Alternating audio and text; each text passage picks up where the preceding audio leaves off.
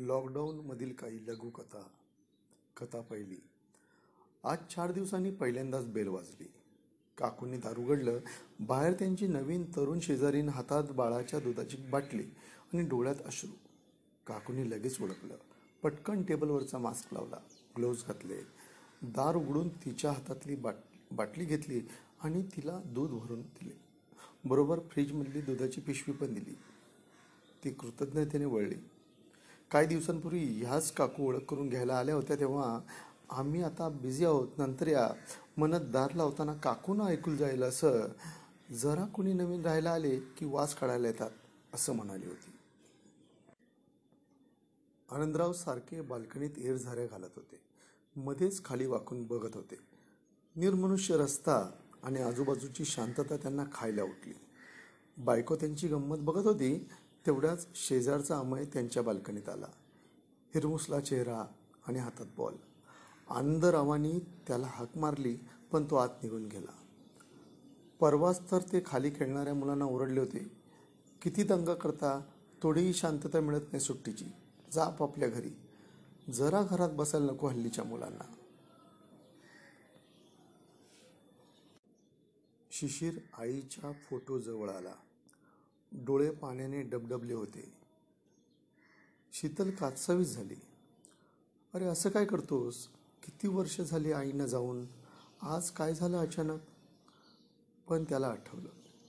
एकदा लहानपणी त्याने एक फुलपाखरू पकडलं आणि छोट्या बरणीत बंद करून ठेवलं. आईला दाखल्यावर ती खूप ओरडली. असं करू नये रे त्यांना मुक्त फिरू दे. तुला कसं वाटेल एका खोलीत बंद केलं तर? पण त्यांना ऐकलं नाही. तो झोपल्यावर आईने फुलपाखरं सोडून दिलं. खूप रागावला होता तो अगदी. आईशी कट्टी करणे इतका. आज लॉकडाऊनमध्ये असताना आईचे शब्द आठवले. कथा चौथी. आज चार दिवस झाले.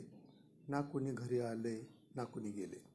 स्नेहलता ताईंना खरं तर बाहेर जायचं होतं. औषधं दूध ब्रेड निदान एवढं तरी आणायलाच हवं होतं. पण कसं जाणार? ह्या विचारात असतानाच बेल वाजली.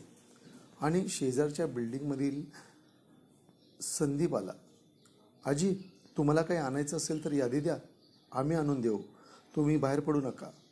त्याला काय आणायचं सांगून पैसे आणि पिशवी दिली. माणूस ओळखण्यात आपण कशी चूक करतो हे स्नेहलता ताईंना उमगलं. अलीकडेच त्या नाक्यावरच्या कट्ट्यावर बसलेल्या मुलांना ओरडल्या होत्या. काय रे? काही कामधंदे नाहीत का तुम्हाला?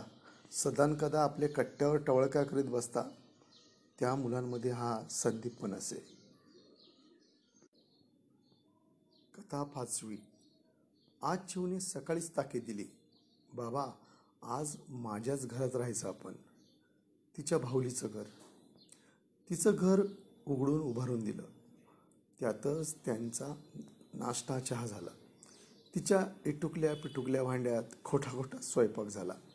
मग तिच्याशी दंगामस्ती खेळणं आणि सगळ्या सुखाचं होतं ते बायकोच्या नजरेतला आनंद आणि कौतुक. वेळ कसा गेला कळलंही नाही. ह्या लॉकडाऊन दरम्यान रोजच्या पळापळीत किती छोट्या छोट्या सुखांना पारखे झालो होतो याची जाणीव त्याला झाली. कथा सहावी. सकाळी सकाळी बॉसचा फोन म्हटल्यावर त्याने कपाळावर हातच मारला. आता हा काय काम सांगतोय हेच टेन्शन फोन उचलून हॅलो म्हणताच बॉस म्हणाला मिस्टर जोशी मी सहज फोन केला. एकदम लक्षात आलं की तुमच्या घरी तुमचे आईवडील आहेत आणि मुलं पण लहान आहेत. काळजी घ्या सगळ्यांची.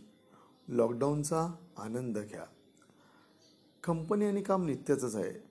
मिळालेला वेळ कुटुंबासोबत घालवा. आज सगळ्या स्टाफला फोन करणार आहे.